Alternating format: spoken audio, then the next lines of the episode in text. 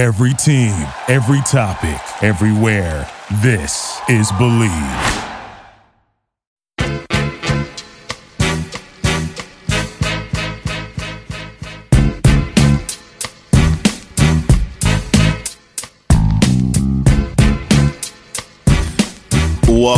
Franchise Players. I'm your host, Desmond Johnson. Bleav in Panthers podcast, uh, the podcast I typically host with Tyrone Poole in season. Uh, back with some mini episodes here uh, starting this week. Um, and actually, for this very first uh, episode that we'll have for the 2021 season, Eric Summers on the line with me here, Cat Scratch Reader, editor. You can find their work over at catscratchreader.com. If you're a Panthers fan, definitely bookmark it and check them out. Eric, what's going on this morning? Uh, everything's good. How you doing, Desmond? Pretty good, man. Pretty busy, as have our Panthers been as well. They've been super busy over the past week or so, bolstering that defensive squad via free agency. Uh, on defense, uh, ESPN currently projecting the front uh, line for the Panthers 4 3 base defense would be the newly signed Haason Reddick, Mike Penisic at defensive tackle, second year top pick Derrick Brown at DT, and emerging star uh, Brian Burns at the opposite uh, side at DE. Uh, Yetur Matos Gross Marquis Haynes, newly signed Morgan Fox, and defensive tackle Bravvion Roy would would fill out that that rotation. How good can this defensive line be for starters, Eric? Well, I got to tell you, I feel a lot better about it now than I did two weeks ago. Uh, it, it was very thin, and we were missing some players that I felt to be legitimately placed correctly. Uh, now, all of a sudden, we're talking about a unit that could be one of the best in the NFC South. Um, I really like the additions they made. I really, especially, it's it's it's maybe not the biggest name of the bunch, but I really like the addition of Morgan Fox. I like that he can play end, and I like that he can play the three technique. Um, he's going to be somebody that we missed really heavily last season. As soon as Kawann Short went out for the year, and of course had a another shoulder surgery. Um, when, when as soon as Kawann Short left the lineup, we didn't really have a true three technique. We had three nose tackles on the roster. Um, so now we've got somebody who actually has some pass rushing ability or can be moved off to the end. Uh, the, the, same way we moved Efe Obada inside last year, and it wasn't a great fit. Uh, Efe could play at that position, but he quite often in the run game was getting bullied. And Morgan Fox has a little bit more substance and mass to him, and has proven out in LA that he'd be a little bit harder to move off his spot. So I think I think we're going to see a lot more of Morgan Fox at uh, that under tackle role, tackle role than people are talking about right now. Um, as far as the bookends, I really think we're going to see less uh, four three this year. I think we're going to see more three man fronts. We're going to see a four two five stack. We're going to see three three fives. Uh, we're going to see the traditional three four. Um, I think Burns will continue to put his head in the dirt or his hand in the dirt on the regular, but I think Haason Reddick is going to do most of his rushing from an outside linebacker spot. And whether you put him on the same side as Burns or you put him on the opposite side as Burns, you're creating a huge mismatch for the offense. You're going to have to keep tight ends in close on a regular basis, or there's just no way that both tackles are going to win that matchup each time. Let's stay with the defensive line real quick. And you mentioned something that actually drove me kind of batty last year, and that was that three-three-five scheme that uh, defensive coordinator Phil Snow was running. It, it, felt like sometimes they they went into some battles outmatched, outgunned, and they would use that three-three-five. They had a stretch last year in the in the season where they literally they were playing like a a former league or Super Bowl MVP like every week for like five or six weeks straight, from Tom Brady to Pat Mahomes to Drew Brees. And it felt like they would go back to that 335 just to have extra defenders back there in the secondary.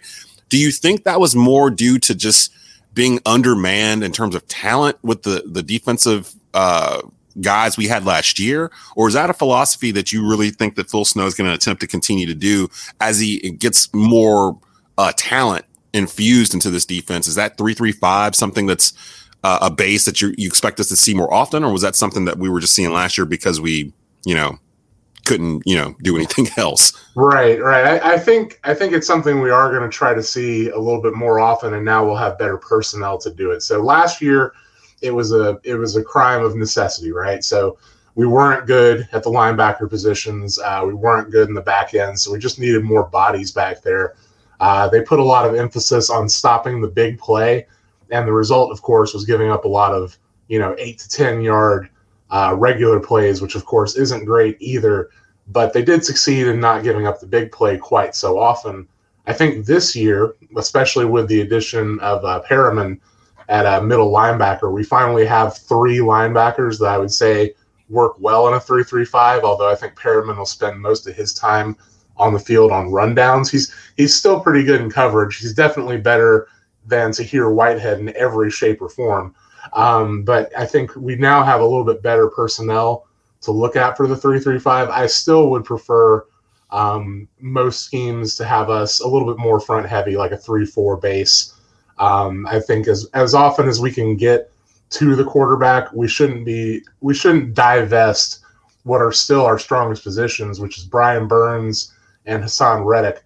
Both of those guys should be in a position to rush the quarterback on passing downs. It doesn't matter what you think they're going to try to do or what the situation is. Both of them, neither should be dropping back. Both should be going after the quarterback every single time. Uh, let's actually let's stay right there with Haason Reddick, uh, who was probably the biggest splash that the Panthers made uh, in free agency last week. Uh, a defensive end to complement Burns on the opposite side. I saw a um, Twitter video from a, a, good friend of Tobacco Road, John Ellis, that you guys had uh, on that article that actually that you were writing about the additions, where he literally had like uh, a, a play for Burns and a play for Reddick, like side by side. They look like mirror opposites. Oh, well, not mirror opposites, uh, like mirror images of each other in terms of how they were rushing the quarterback and getting there, uh, pretty breakneck speed. Do they have the potential in your mind to be a top duo of defensive ends? You know, in terms of uh, sacking the quarterback not just in the NFC South, but across the league. Uh, something that we really haven't had in Carolina since I don't know, maybe Charles Johnson and Greg Hardy. Hardy and Johnson, yeah, yeah. It's, so it's been, and that was wow, that was going on like five years ago. So I mean, it's been a while since we've had talent at both sides of defensive uh, end. Although when you really look back over the history of the Panthers, it feels like that's kind of always been a philosophy to have two guys that can get to you from off the edge. Uh, so let's talk about the potential of the Reddick and Burns pairing together. How much will having Reddick on one side help Burns on the other? Because he was starting to see a lot of double teams towards the end of the year. Well, it's going to make it so that teams are going to be less able to spread the field against us. I think you're going to have to see if Reddick is getting to the quarterback early and often next season, you're going to see a lot of teams play two tight ends against us most of the time, which of course is going to limit their ability to go deep. Um, I think, I think it's going to. So the great thing about Reddick, and of course the great thing about Burns, is they're two of the fastest players to get to quote unquote the spot uh, every single time that they rush the quarterback. Whether that means they actually put a hit on the quarterback or they just get an arm out and influence the quarterback's, you know, influence what the quarterback wants to do in the pocket. Um, you know, we call we would call that stat of pressure usually. Um, it's it's a really good way to get inside a quarterback's head. Doesn't matter who they are, doesn't matter how long they've been in the league. If you feel that a guy is always around you all the time, it's going to affect your perception of when you can throw the football and who's open. And it's going to lead to mistakes, as it did last year. And I think as it will even more this year when you've got two guys that are just as fast getting to the spot. I still think that Reddick will be in the best situation if we're trying to not put him on a defensive tackle and or not a defensive tackle, an offensive tackle. And uh, it was proven the reason he had less sacks in his earlier years in Arizona is they were making him line up as a traditional DE more often, and he was matched up against tackles. He had a lot more success when he was split out wide and had to face tight ends as opposed to tackles, and that's what we saw against the Giants last year when he uh, when he basically. He, I'm sure Daniel Jones is still up at night thinking about what Haason Reddick did to him. Uh, five sacks, yeah, fumbles. I mean, just just a ridiculous game. Um, but it, it's very exciting. I think it's going to be very tough to stop, no matter who the offense is.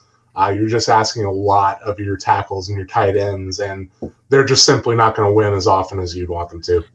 Eric Summers joining us here. Uh, follow him on Twitter at Tater596, Cat Scratch Reader, Editor uh, in Chief. How would you rate the overall additions to the defense for new general manager Scott Fitterer coming over from Seattle? It feels like all the deals, uh, all the uh, the deals that they signed were extremely team friendly cap deals, like short uh, short deals, no long term commitments, one year, two year type deals.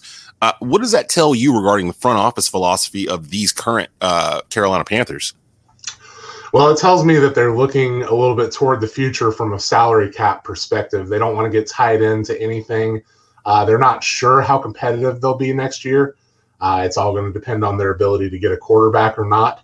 Um, so I think that says to me that they want to keep their options open beyond 2021 and start looking more so toward 2022. Uh, there's a chance that the team could be exceptionally good next year. It really depends on what we can acquire at quarterback and how quickly they can acclimate. But um, I think it says to me mostly that they're they're going to see who if they can find people that fit. They're going to see if they can move people around a little bit more often and see if they latch on fast.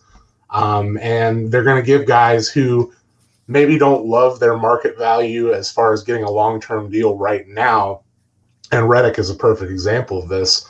Uh, they'll be able to bring them in on a contract that doesn't doesn't necessarily pay them what their talent is worth, but it gives them a chance to prove themselves.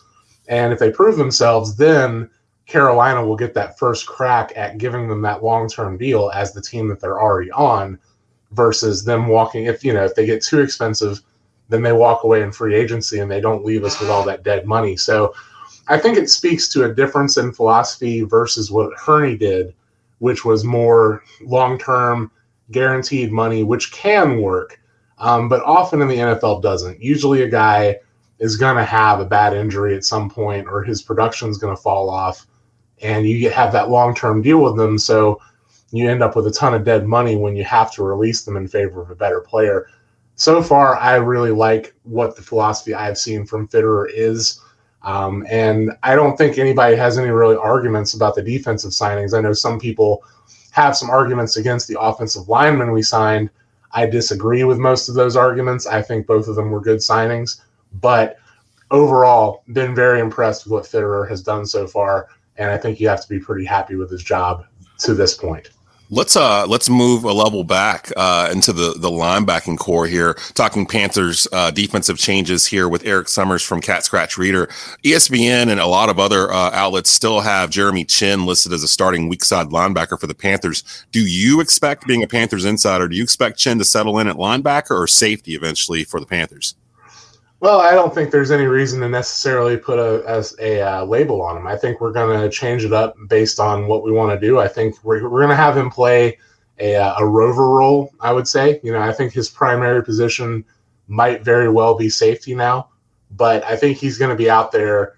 Doesn't matter what the what the scheme is or what the alignment's going to be. He's going to be out there, and it may be either as a, sa- a safety or a linebacker or as just that guy, which is what the rover role is you're essentially trusting a guy who's hyper athletic and has good instincts like he does to pick his spot on the field where he think he'll make where he thinks he'll make the best impact and uh, just to go with it. And i think giving him that sort of flexibility is going to result in even more playmaking from him. Uh, obviously he had an amazing rookie season.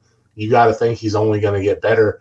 Uh, obviously he's in the panthers long-term plans uh, and he's making a he's making a pretty strong impact on the league as a whole. So uh, I think we'll end up listing him as a safety. I think most often, especially since we let go of Tre Boston, uh, he will be lining up high. But uh, I would not be surprised on certain certain alignments to see him walk up a little closer to the line of scrimmage. I think we'll see a lot of safety blitzes. Um, he's just a versatile player, and I think that's that's obviously something that we have valued since Matt Rhule has come here, and we continue to value uh, in the second year with Rhule and Fitterer GM. There's a lot of players who obviously have some position versatility. That's going to allow us to make less substitutions, and it's going to make it harder on the offense to plan for what these guys are going to do. Uh, one of the additions that Scott Fitterer brought in, and again, Scott Fitterer put in work uh, last week, uh, almost like a surgeon in terms of plucking guys that they wanted uh, without having to spend a whole lot of money. And the, and the Panthers came into the free agency period with about 29, 30 million in salary cap room. So they had some, some bucks to actually play with. I want to talk about the addition of Denzel Perryman because I'm actually really, uh, I'm more, I think, geeked about adding him yes. than almost anyone else that they added just for what he does and, and just knowing what the Panthers lacked last year, which was a, a really strong run defense. Um, let's talk about ad- uh, adding him to the linebacking core along with Shaq Thompson and Jeremy Chinn. What made the Panthers go after him, in your opinion, and what's his top quality as a defender?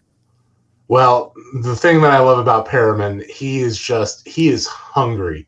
That man, that man wants to eat, um, and I and I love it. Uh, the way he plays the game, he's tough as nails. Unfortunately, he hurts himself somewhat often uh, because he hits so hard. But uh, he is very committed. He's very good at play recognition. Um, he'll be able to see what's happening in the run game, particularly, and be able to shoot a gap. And if somebody comes through there, woe be unto them. Uh, I have yet to find a clip where, even though he's a little bit smaller, he's built like a brick house. And when he makes contact with you in the hole, you go backward. It doesn't matter if you're if you're Derrick Henry, you go backward. Um, and oftentimes the football goes flying. Uh, I just I really like that. how he plays the game. He's old yeah. school. I love that. I, I mean, because I did see a couple of clips uh, that I, I, saw on Twitter. Went up and went and looked at him uh, just to kind of get a feel for him. And you're absolutely right. Like he he's what we call. Uh, I do a lot of high school play by play for football stuff around here up in the Triad, and he's what we would call a thumper. He he he likes absolutely. to bring the thump. Like I mean, that's kind of his calling card, and that was kind of missing really from uh, the Panthers. That you know when Luke Kuechly retired we didn't really have a guy that was like a dog that could just go get it, like from the linebacking core. I like Shaq, but he's not really that. Um, and Jeremy Chinn, I think, is going to be better suited at safety overall in the end. I think eventually he's going to get put back there um, to kind of save the wear and tear on his body.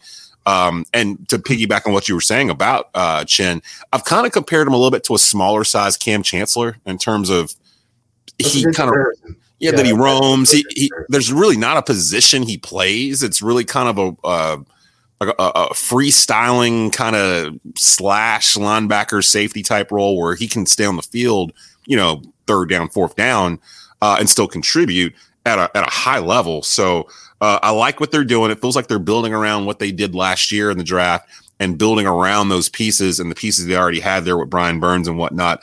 Um, the uh, back to this mock uh, that we talked about before, uh, Mel Kiper currently has the Panthers trading with Miami for the third overall pick, the draft quarterback Justin Fields from Ohio State.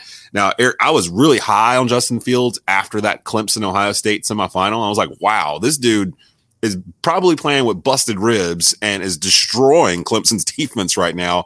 But then for some reason, like the next time I saw him against Alabama, I, I, don't know. My mentality shifted on him or something. And it was really not even his fault. Like, literally, Ohio State, they played their national championship game against Clemson. Like, they wanted Clemson since they lost to Clemson the year prior in the, in the national semifinal. So they built it up to, you know, the, everything was for that game. And you could tell when they played Alabama. So they, they didn't play a very good game. It feels like Fields has been all over the place in terms of the, the, the the draft mocks, and I feel like out of all the quarterbacks, uh, out of these four or five that they're talking about, Fields feels like the one that may drop, like Aaron Rodgers style, like meteorically, like out of the top ten potentially. Between Fields or North Dakota State's Trey Lance, who the Panthers sent a lot of people to his pro day uh, a week or so ago, which would you rather see in a Panther uniform as the Panthers starting quarterback of the future, and why? Uh, this is an easy answer for me. Uh, it would be Justin Fields. Uh, I would much rather see Fields in a Panthers uniform. I feel that he is more prepared for the speed of the professional game than Lance is. And I'm, I'm going to be honest. I've seen far too many quarterbacks that come from the lower divisions of football that simply aren't what they appear as soon as they get put into an NFL atmosphere. Um, and those guys, um, certainly there are exceptions like McNair, um, but quite often it's a very huge adjustment period for them. And I don't think that we're going to be very patient in Carolina. Like for sure, we could we could draft Lance and we could sit him this entire season and play Bridgewater. But something something about our coaching staff, something about our front office, something about our owner tells me there's going to be a lot of impatience to get somebody who is not Bridgewater out on that field. And Fields, because of the level of football that he's played at, the competition he's played against and won against, um, I think he is more ready to contribute in the NFL right now. Um, Lance's numbers are obviously gaudy, but so are Fields. I mean, he has had some big games and had some big moments. Yes, they had a letdown against Alabama, but does one game an entire career make? Does does losing to Alabama suddenly make you a worse quarterback than some other options? I don't think so. I think Fields has more of the tools that I look for in an NFL quarterback than Lance does. Um, and he has proven it against competition that is as close to NFL level as you can get. Um, sorry, that's my phone. It's okay. um, he has proven it at a level as close to the NFL as you can get um, versus somebody like Trey Lance. Uh, so I'd much rather see Justin Fields in a Panthers uniform. You know, it's crazy too because uh, you know since he transferred to Ohio State, uh, Justin Fields is like 34 and 2 or something crazy like that in those two years. And those two losses were to Alabama and Clemson. so it was like, yeah. I mean, what are we nitpicking here? Like when it comes to Justin Fields, uh, I'm kind of with you, although I have opened my mind to the, the idea of staying at eight, uh, drafting Trey Lance at eight if he's still sitting there and having him sit a year or start the year sitting behind Teddy Bridgewater. Maybe I should put it that way. So he can kind of learn the Brady offense and, you know, where to go and that kind of thing and then ease him in. Although that the very same scenario could apply to Justin Fields. I just don't know if I want to trade up for any of these quarterbacks in this draft. Like I'm almost okay with staying at eight and just seeing what falls to us. Cause I, I, I just don't, I just don't think four quarterbacks are going to go in the first four picks. It just doesn't sound like it, something that would happen, you know? Right. It, it, doesn't sound like something. It's never happened in the history of the NFL draft that I know of, at least, and I don't yeah. think it's going to happen now. Um, it, it, sounds good because every the, all the talk of the offseason has been about quarterbacks, and that's that's usually how the draft works, right? I mean, we're all focusing on these potential the next great franchise quarterbacks, so to speak. It's usually how it goes every year, but there are plenty of people that with top ten grades that could easily find their way into those earlier picks. I think anybody in the league would be extremely happy to draft Sewell, the an offensive tackle, with mm-hmm. one of those early picks. Uh, and then you've got Pitts from Florida, who's probably going to be the next great tight end in the NFL. Uh, he that you know that'd be much earlier than a tight end usually goes in the draft, but he is an extremely talented individual and tight end, definitely a, a position that the Panthers could use help at. Um, so I mean, I see the I see both philosophies. I am usually not a fan of trading up. However, I think there's a good chance that next year that even if we have Bridgewater at quarterback, we're probably going to have an even better record than we had this year, almost certainly. Mm-hmm. Uh, so we're going to be in less of a position to get a quarterback next year, even though we probably would still have a need. So, as much as I hate the thought of giving up a lot and trading up uh, five picks to get another to get a quarterback, um, I feel like this might be our best chance for a while. I think we're building a strong team for the future here. And we've got, when you look at our success in the draft last year and you look at guys who have made an impact in year one, and you've got to think, well, they're only going to get better. And we've got them locked into rookie deals for another three or four years.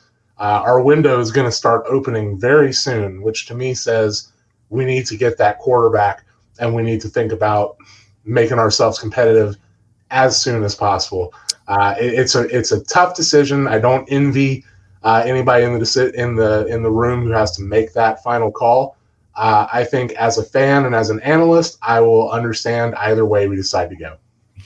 Uh, Eric Summers here with me from Cat Scratch Reader. Uh, he is their editor in chief. Follow him on Twitter at Tater596. Real quick before I get you out of here, Eric, uh, have to touch on it because the Panthers keep getting attached to it. Thoughts on the ever evolving Deshaun Watson situation? Um, I'm not even going to give a number out because it changes like constantly right now. And by the time I put this out, it might be out of date. Does it make sense for Carolina to continue to kick the tires on a trade still with everything swirling around the 25 year old Texan superstar quarterback? Absolutely not. I mean, it's unfortunate for him. Uh, it's going to take longer than the draft. It's going to take longer than all these other things that really are going to determine where he might be playing next season. Um, and of course, there are people saying that it's a giant conspiracy against him. But if you're the Panthers, it doesn't matter if it's a conspiracy or not. You cannot afford to put forth all the resources that you would have to to acquire Deshaun Watson, even if his price tag were slightly lowered right now because of this. Uh, you cannot stake the future of your franchise on somebody who has more than you know. We don't know the number keeps growing, but it's definitely more than a dozen uh, allegations against him like this. And it's even more, and this is not something people are really talking about, but it should be. Um, our prior owner had to step out of the organization and sell the team because of sexual misconduct. The lens on getting somebody like Deshaun Watson, if you're David Tepper, if you're the guy who's been billed as more progressive and the new owner setting things right with this organization, I just don't think you can be in play anymore. And I wouldn't sign off on it at this point.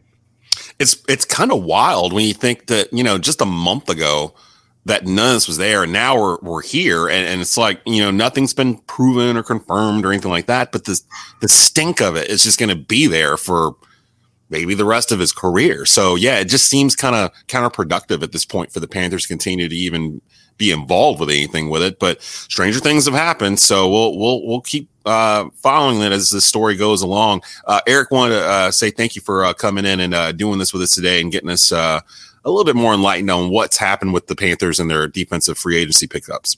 Absolutely, thank you for having me today. All right, and coming up next, more franchise players here on Tobacco Road Sports Radio.com. Thank you for listening to Bleav. You can show support to your host by subscribing to the show and giving us a five star rating on your preferred platform. Check us out at Bleav.com and search for B L E A V on YouTube. You know, when you're listening to a true crime story that has an unbelievable plot twist that makes you stop in your tracks? That's what our podcast, People Are the Worst, brings you with each episode. I'm Rachel. And I'm Rebecca. We're identical twins who love true crime cases that make you say, didn't see that coming, and we hate the people responsible for them. Listen to People Are the Worst now on Apple, Spotify, or wherever you get your podcasts.